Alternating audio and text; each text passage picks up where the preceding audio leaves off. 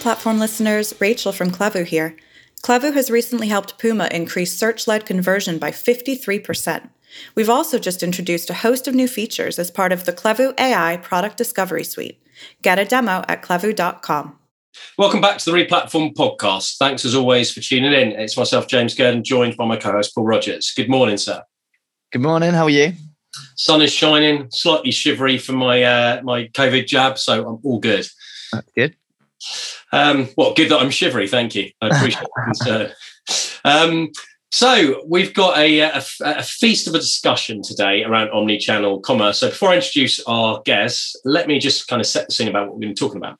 So omni-channel customers on average spend more than single-channel customers. There's lots of stats around this. According to Bloomreach, nine out of 10 consumers want omni-channel experience with seamless service between communication methods. But the number of touchpoints is increasing. So the need for seamless integration from one touchpoint to another becomes a bit more complex you know, is that social ads, email, mobile notifications, chatbots, face to face in store, lots of different ways that customers can communicate with brands and retailers.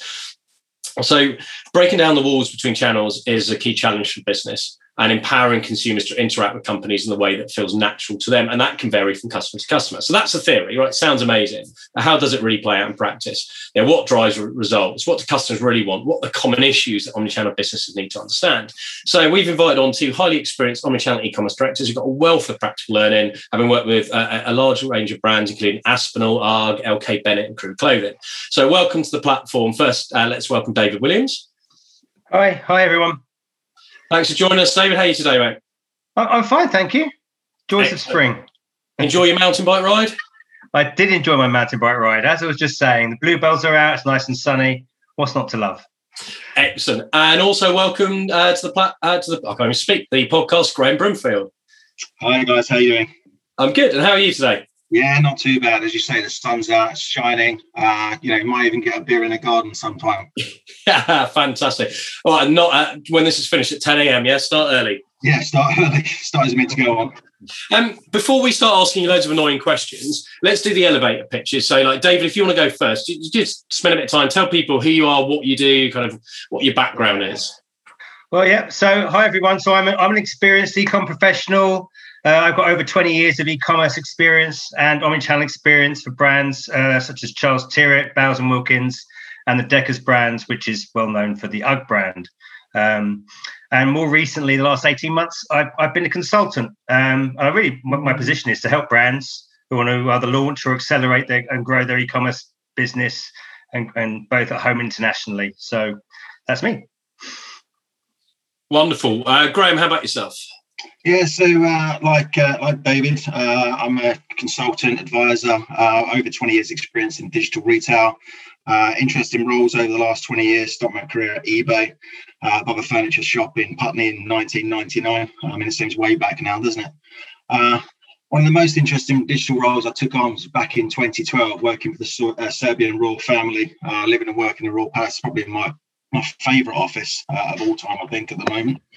Uh, and I now help uh, global brands and tech businesses embrace digital across multiple industries, verticals, and disciplines. So, yeah, everything that there possibly is across digital, really. Our recent clients include lots of high street retailers. Uh, I've worked with LK Bennett, Crew Clothing, uh, East Clothing. And I've just basically accepted a chief omnichannel officer role uh, for a jewelry brand, but uh, I can't share any details just yet. And watch this space. Are you teased? But congratulations. Um, that's, uh, I'm sure it'll be an interesting story to see unfold. Um, excellent. You guys ready to have your brains drained? Yeah, I think so. excellent. Right, Paul, do you want to start firing away the questions? Yep, absolutely. Um, so maybe Graham, if, if you answer to start off with, and then David, if you then add your comments. Um, so first question, what are the biggest frustrations that shoppers have with businesses that sell across multiple channels and what causes them? Sure. I mean, I think there's, you know, there's many challenges in there uh, that cause customer frustrations. I think, you know, what I've seen, kind of the biggest frustrations to see shoppers with, you know, problems with delivery and returns. You know, even with click and collect, collect in store. You know, some stores don't offer you know, great processes to notify the customers when the products are, you know, in the store for collection, mainly caused by issues around the retailer supply chain. Uh, and you know, many stores don't even take full advantage of the customer coming into a store to collect items. You know, pre-booking, try-on services, upselling opportunities to increase baskets, basket sizes. So I think there's the challenges around that. I think you know, once a customer gets home, tries on the product, you know, or items, realizes it's too big or too small, wants to exchange it for a different size, wants to return the item. I mean, that's, you know, it's another story, isn't it, altogether? I think especially the retailer is asking you to print off a label and, you know, I don't even have a printer myself. Know what you guys do, but, you know, uh, trying to print off a label when you don't have a printer is, is in itself you know. Yes, and I often find that, that, I go to my printer and it's either broken or there's no ink, and it's just a pain in the ass to then have to sort that out. Exactly. So I think you know challenges around that. I think you know the store not offering you know exchanges because you've purchased it online. You know I've seen you know not recently, but you know last year obviously when we're in you know lockdown, uh, so customers have to send the items back to the warehouse, you know, and wait for the refund and you know order again as well. You know, you want to you want that product, but you know maybe it's too big or too small, and you know trying to then exchange it and maybe you know it's been sold out. You know, you're disappointed. You know, another one is the inability to check stock, you know, availability online for a particular store. You know, I know, you know, going shopping, you want to make sure that that product is in that store. Uh, you know, you want to touch an item, uh, you know, you know, before buying it, you know, making that purchase.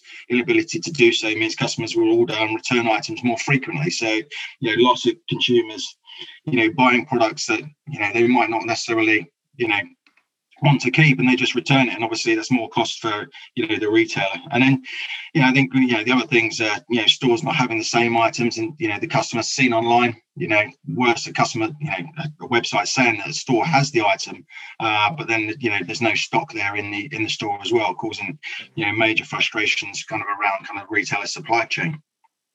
And i think you know running different discounts, you know, online promotional offers and things like that. You know, so the store and the online uh, businesses, you know, are not aligned. Uh, you know, just it causes more frustration. You know, different refund policies and payment options. I think you know other things. You know, offering gift cards online, but you can't use them online. You know, you have to kind of use them in a physical store. So just a real, you know, general lack of a joined up strategy across the business, really. Great. Um, and then what is omni what a good omni-channel customer experience look like? Can you give a few examples of brands that are that are doing a really good job and why? Is that for me?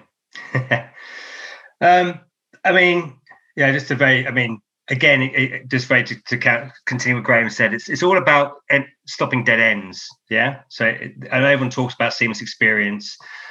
The one that always has, has been the pioneer for me on this is you just need to go to an Apple store because of of of the way it works. You know, it's it's it's seamless. It's obviously based around your the fact that you you have an iPhone, um, or uh, generally, or and and it's all driven around mobile. It's all joined up. Um, it's just it's just an excellent experience. But everyone knows that one. I think I think other exo- Can you hear me? The other two brands I, I probably have highlighted. I quite like. Uh, I think are trying to do a good job um, is Space NK, I think, do a good job. Not that I buy stuff myself there, but when I have bought um, things there, it feels very joined up. The way that they um, they re- they really understand the. Um, uh, for example, um, I bought for my wife some some product there, um, and they asked me did she have an account. they put it on against her account, and obviously then she could check that online. I thought that was brilliant. Very good example of something just very simple there. That that she got some loyalty points uh, based on my purchase, which I thought was great. And then the other one I really like is, um, and I think this, they really showed, I don't want to call other names out of uh, in during the pandemic of how good they were set up already with Screwfix. Um, in the way that it's it's so simple to order online and do click and collect with them, and it's such a slick, simple process to go in there, pick up your item, and, and, go out. Really, really straightforward. Uh, they've really got the um, the click and collect piece buttoned up. Yeah, I would 100% agree. I do a lot of um, very badly uh, done amateur DIY at home, yeah, and Screwfix is my go-to place. Having done this with pre other places like Homebase, the in-store experience is chaotic in comparison. Screwfix within minutes you can pick up; it's amazing.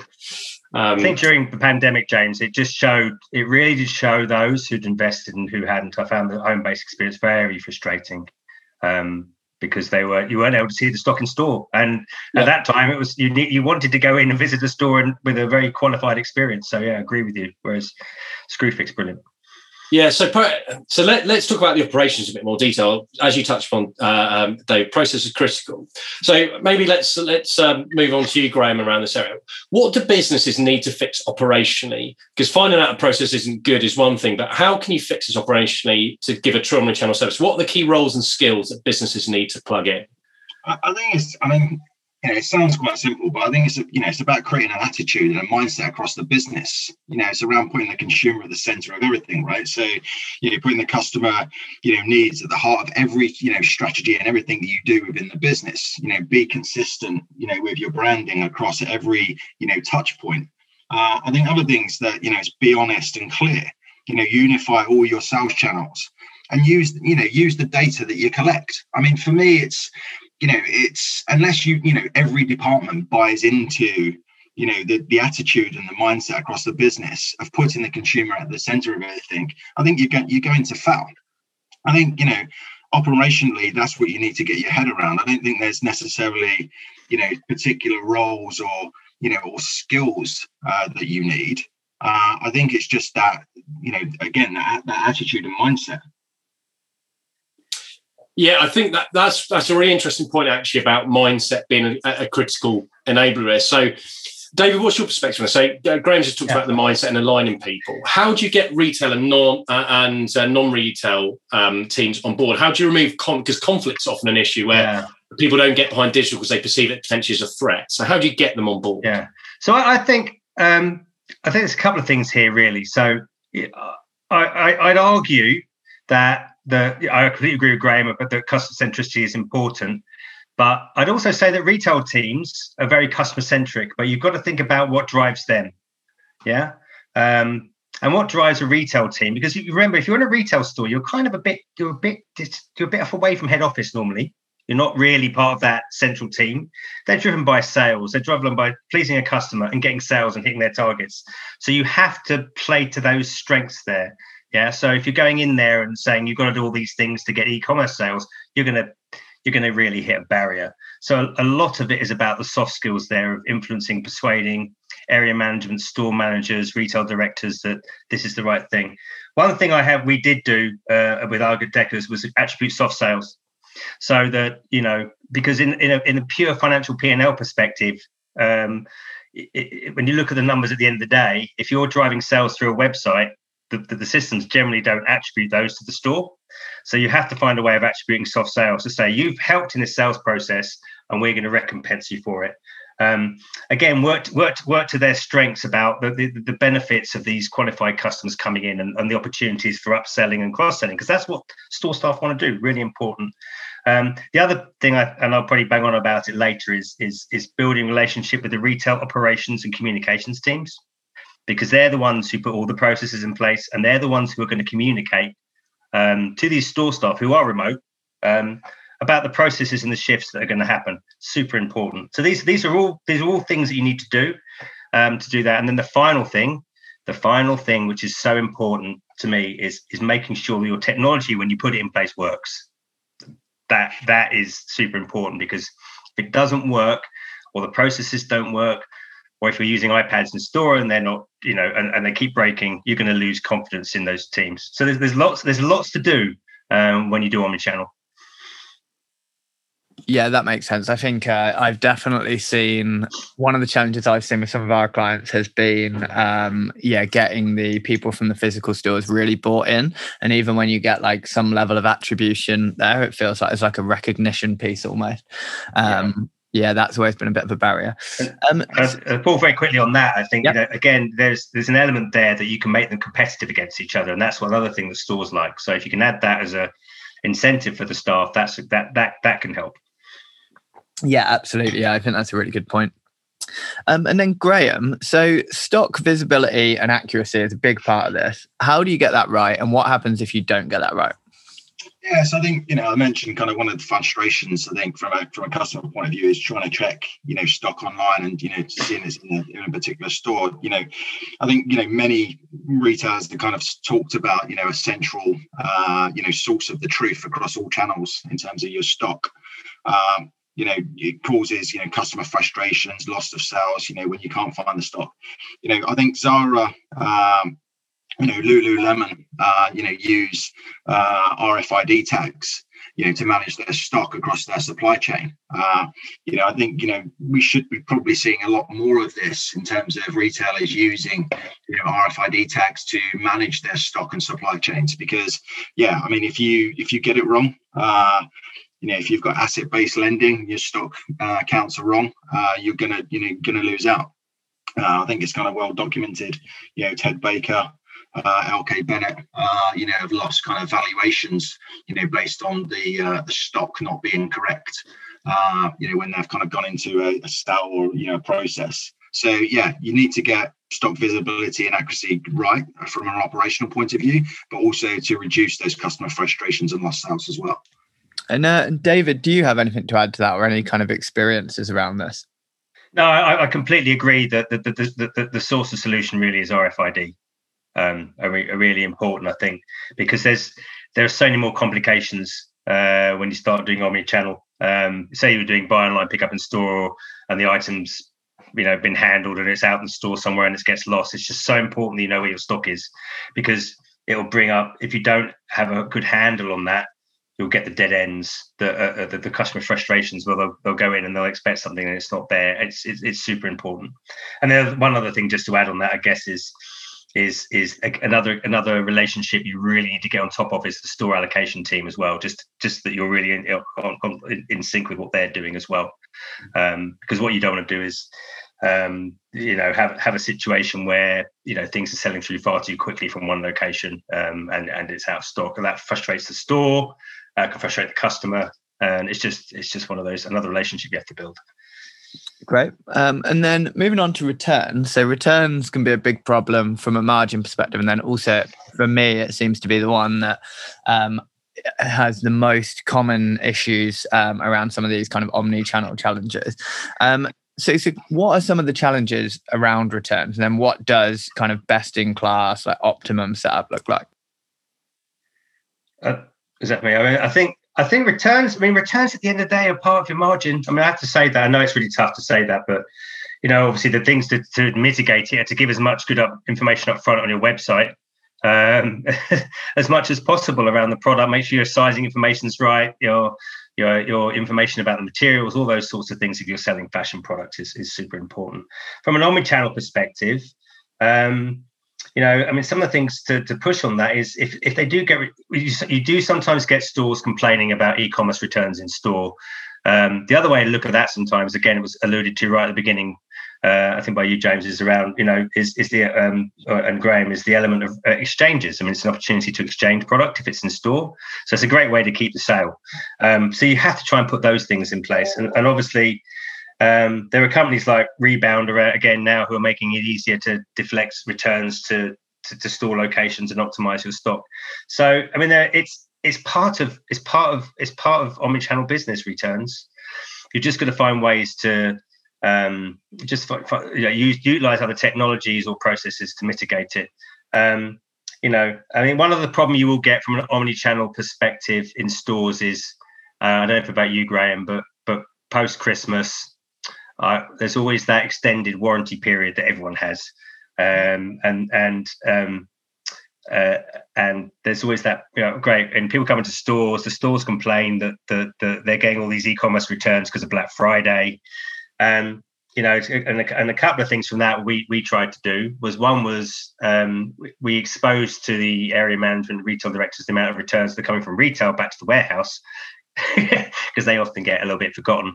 Uh, just to say, look, at the end of the day, it's it's it's kind of equal here because those tend to so, that, so just to make sure that's visible, and also just to try and put in some initiatives there to try and to cross sell, upsell when people are returning in store, capture their data, or try and, and or try and um, use it as an opportunity to engage them with other products.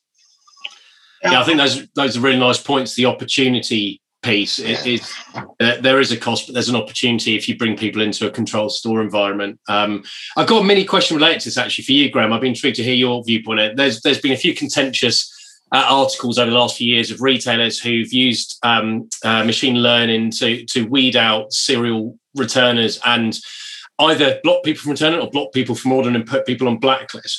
Where where do you? What's your take on this? Is this good, bad, ugly? And you know, I, mean, I, I, you know, I've, I've, looked at this, you know, many times, even at yeah, LK Bennett, and you know, repeat. There are, you know, there are repeat uh, returners. Uh, you know, and it's there's, a, you know, as you kind of said, there's, a, there's an opportunity there as well.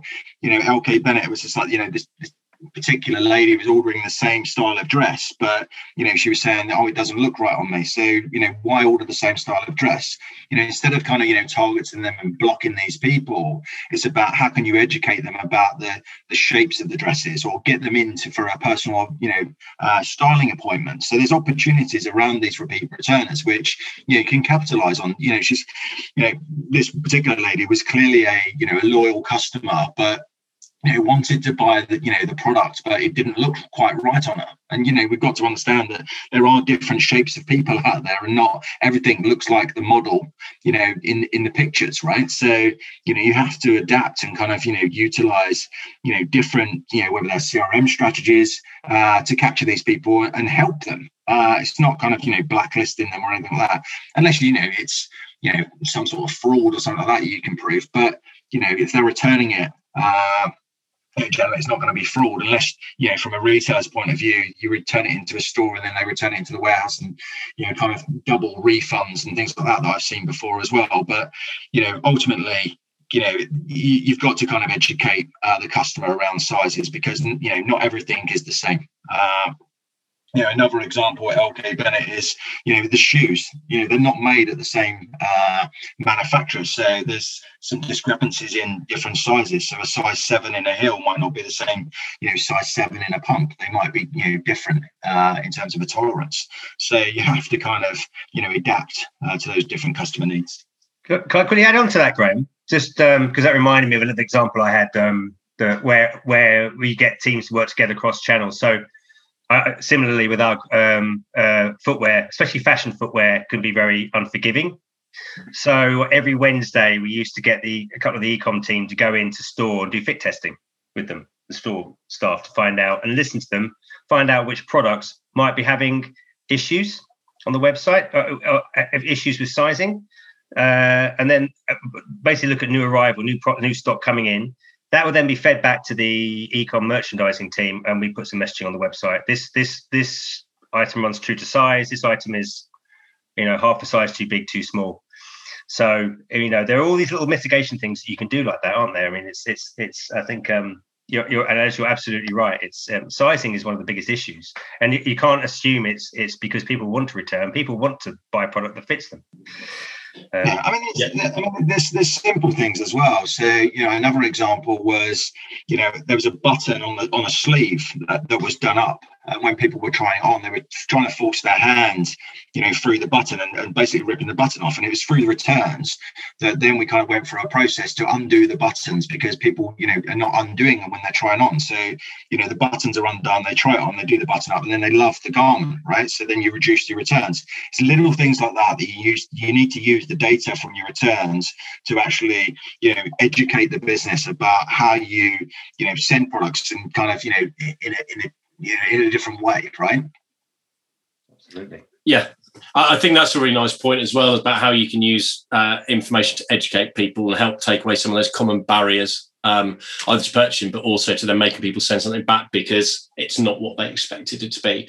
Um, so let's let's move on to some metrics. Actually, I love talking about metrics.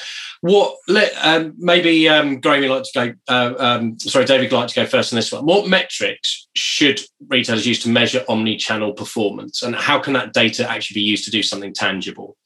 Well, let's let's let's get let's um first of all let's let's get out there out there the old lifetime value of the omni-channel customer. If you can are able to track a customer who ship, shops in both channels and see the, see their value over lifetime, if they're more valuable, that's a, a wonderful metric that showcases the, the point of having an omni-channel business.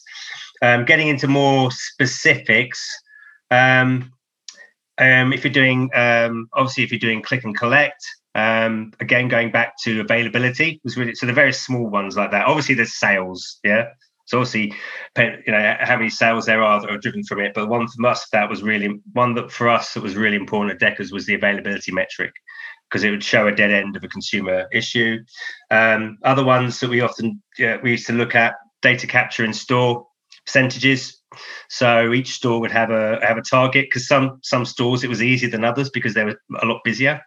So we, we, that's really important because that would show that you're capturing the customer data I, and then breaking that down either to leads or to actual transactional customers was really important. Um, um, percentage of returns in store, and then we also had if you have endless aisle or, or, or that sort of capabilities there again, showing showing the percentage of sales percentage there of uh, sales against the that specific store's overall sales, so they could see how much endless aisle was driving additional revenue depending on the square footage of the store. There are so many James. I mean, at the end of the day, there's, there's a lot of data. There's a lot of different things you can capture, but they're not, they tend to be for me um, a base of the website metrics, the in-store service metrics, and the sales metrics. Okay, I guess that, that's a nice way of, of categorizing it and then aligning metrics to that. Uh, yeah. Graham, any different taking it? Any any other metrics that you've used over uh, the years? I think yeah, David's David's spot on. I think the only one you know that I would probably add is you know customer satisfaction. So using you know surveys and things like yeah. that to you know to collect you know more data. But you know the beauty of you know you know this day and age is that we collect so much data. It's just just use it right. So you know if you're going to collect the data, have a purpose and, and use that data uh, to to improve you know sales or improve customer experiences. And um, what have you, so Graham, what have you learned from the last 12 months in, in terms of how businesses can and have adapted to make better use of tech to deliver customer service and, and generally kind of improve in this area? Yeah, I think, you know, obviously, you know, hopefully we won't get the last 12 months ever again in our lifetimes, but, uh, you know, you never know, right, in terms of kind of what's going to happen. But, you know, I think retailers have, you know, lots of them used, you know, their, their store staff to facilitate, you know, virtual appointments, you know, trying to, you know, certainly in, you know, the, the, clothing, um, you know, fashion industry is, you know, people still wanted really to try and touch, you know, uh, products. So trying to utilize store staff, you know, with virtual appointments and kind of, you know, showing the, you know, the movement of product, uh, I think has, has been great. Uh, you know, stores have become kind of you know fulfillment centers. So those those retailers that have had store stock online, uh, you know, instead of having that store just sitting there while the stores have been closed, you know, they've, they've been using those to kind of you know ship out those products rather than you know keep them there. Um, you know, and some have kind of kept open their, you know, their click and collect, uh, you know, utilizing the store stock to facilitate web, web orders. So I think, you know, those brands that have kind of utilized their stores almost as, as mini warehouses and virtual appointments, uh, you know, have won, uh, you know, over the last 12 months. So I think that's, that's quite evident. Great. And then, uh, David, do you, do you have anything to add to that in terms of trends that you've seen or kind of things that have been particularly impressive?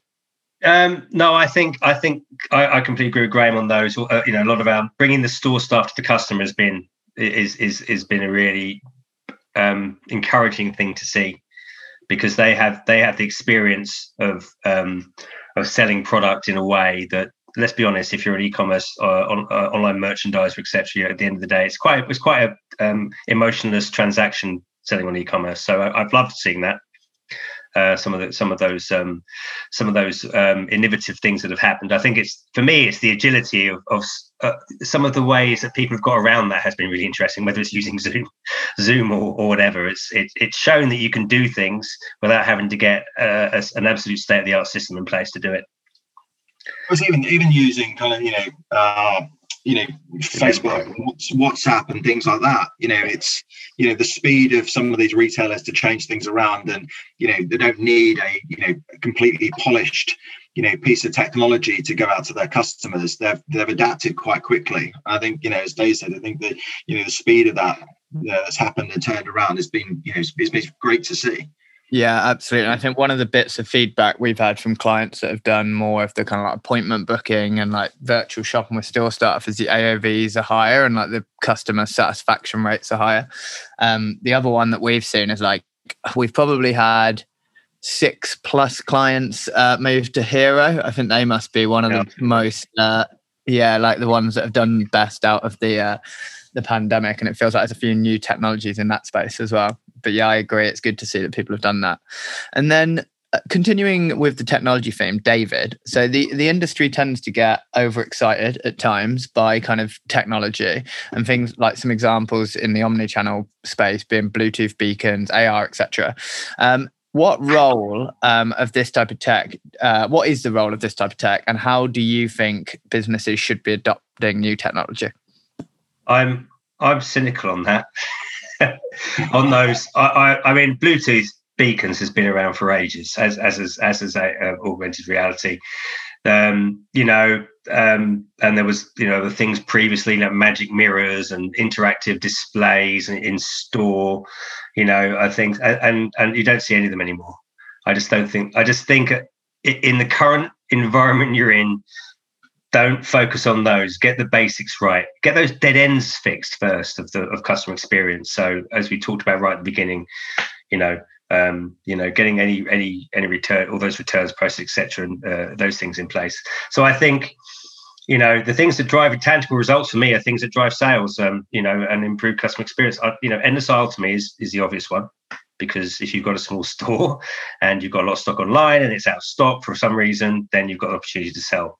That that sort of thing is super important to me. Click and collect, click and reserve. Just get those just get those basics right they're really important and the technologies that you can get around that you know whether it's HotWax whether whoever it might be um in um you know NewStore whoever it's it, it's it's trying to get those things right um the, the other things can be distractions to me you know only i think only once you're if you're nike you can do it um you know you think about how they've invested in in their stores as brand flagships but um, I think just get those get those things first that drive the revenue, that drive the ROI, and then you'll probably be allowed to try some other things.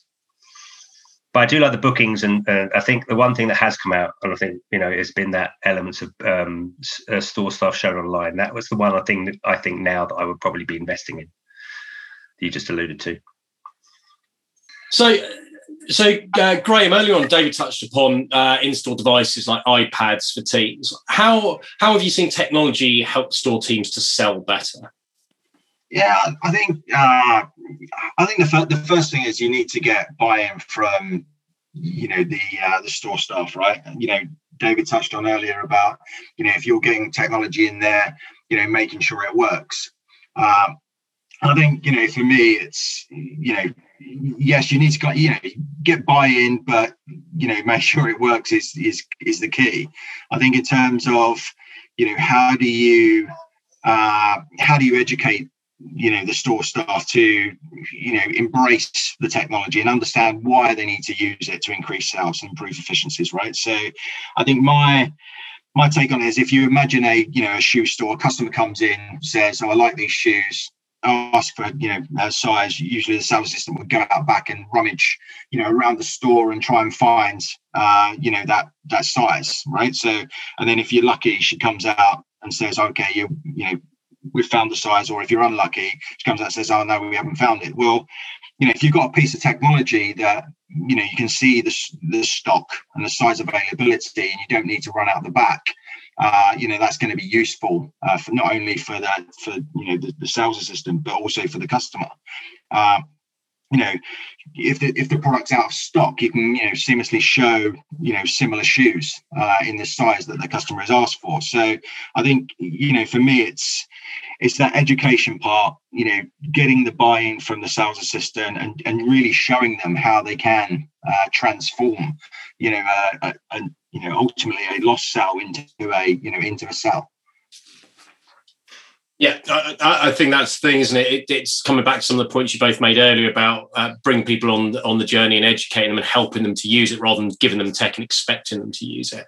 Um, I kind of linked to that uh, and to the point you made earlier, uh, David, about you know not being obsessed by gimmicks and focusing on what delivers value. So linked to that is poor technology selection. So if you've thought of bits of technology is important, but you don't select it correctly, that can impede the business well. Have you got any examples you can share where the wrong technology can imp- actually impede a business rather than helping it. Wrong technology. Yeah. So as in, you're trying to implement something, but you've gone through the selection process wrong and made a mistake in it. Like, what, what are some of the issues you've seen where the technology hasn't been aligned properly with the business need or process? Um, oh, God, that's a, that's a tough one. Um, I think a, a, good example a good example has been doing um, data collection in store, um, and um, I guess uh, uh, originally at, um, at Deckers, we at ARG, we, we had a problem in that we could only do it through the the EPOS, the point, electronic point of sale, um, utilizing the Oracle retail system. It was and it was really really tricky. So we, we tried every sort of way to get that to work through that. It was clunky. It was difficult. Um, you know, um, it's it, it, I think sometimes they're just not built that way. And what it does is it again goes back to the point Graham and I have been making about if the technology doesn't work, it won't get used. so he started to notice that. So we ended up um, ended up tri- trialing yReceipts and and and had a massive uplift. Just the process of of of making the consumer enter their details and, and linking it in was was much faster and and um, because it, it, it meant that it didn't have to go through the kind of the the, the cumbersome uh, till system that we had. So that's just a good example of something where you've had to had to react to it. I think that's a, that's that's probably the best one I can think of. Okay, cool. Yeah, I like to put people on the spot with annoying questions. And um, Graham, have you got any other examples at all you can share um, where you've seen um, a, a, piece of technology that's not been put in properly and has caused more problems than it has solved? I, I think more so it's basically, you know, I think every business I've joined over the last kind of 10 years actually has had some piece of technology that, you know, either isn't being used or is being used incorrectly. And I think, it, you know, it, it boils down to staff members not being trained, you know, properly. The tech provider, you know, uh, hasn't reconnected after they've kind of, you know, sold the, the tech into them. You know, teams change all the time. Uh, you know, I think you have to, you know, onboard and then re-onboard.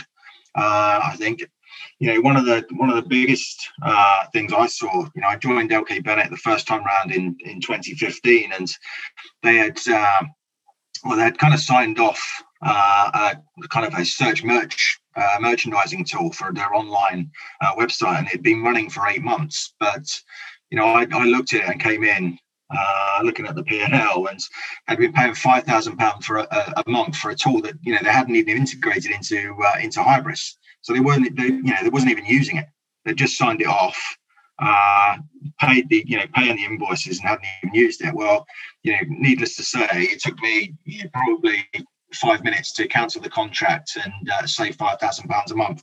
Uh, I think the other things, you know, is the second time round I joined LK Bennett was that you know there was this need to or this kind of thought to remove technology because or you know or replace it because you know they hadn't you know as i said kind of they hadn't been trained properly on you know what the, the tool would um, you know being being used. So i think there's you know ultimately technology providers need to you know continue to onboard uh, and re-onboard teams uh, because otherwise, you know, that's that's you know why teams don't use uh, the technology, um, and you know it becomes a it becomes a challenge for the business because you're then always paying you know integration costs uh, as well. Okay, great. And um, Graham, what are some of the cool technologies that you've seen or used that can help to drive uh, omni-channel customer experience um, or service or revenue? Um, so we've mentioned Rebound. Um, what are some of the other ones that you've seen? I, I think you know there's been, there's been a couple, but I think you know kind of going against what David said about uh, AR really, uh, kind of you know Pandora. Uh, you know, I've been watching for, for quite a while in terms of kind of you know building their you know digital hub out in Copenhagen. You know, they they I think it was about three, you know, maybe even four months ago now that they announced this. Uh, you know, customers can now try on their, their jewelry virtually.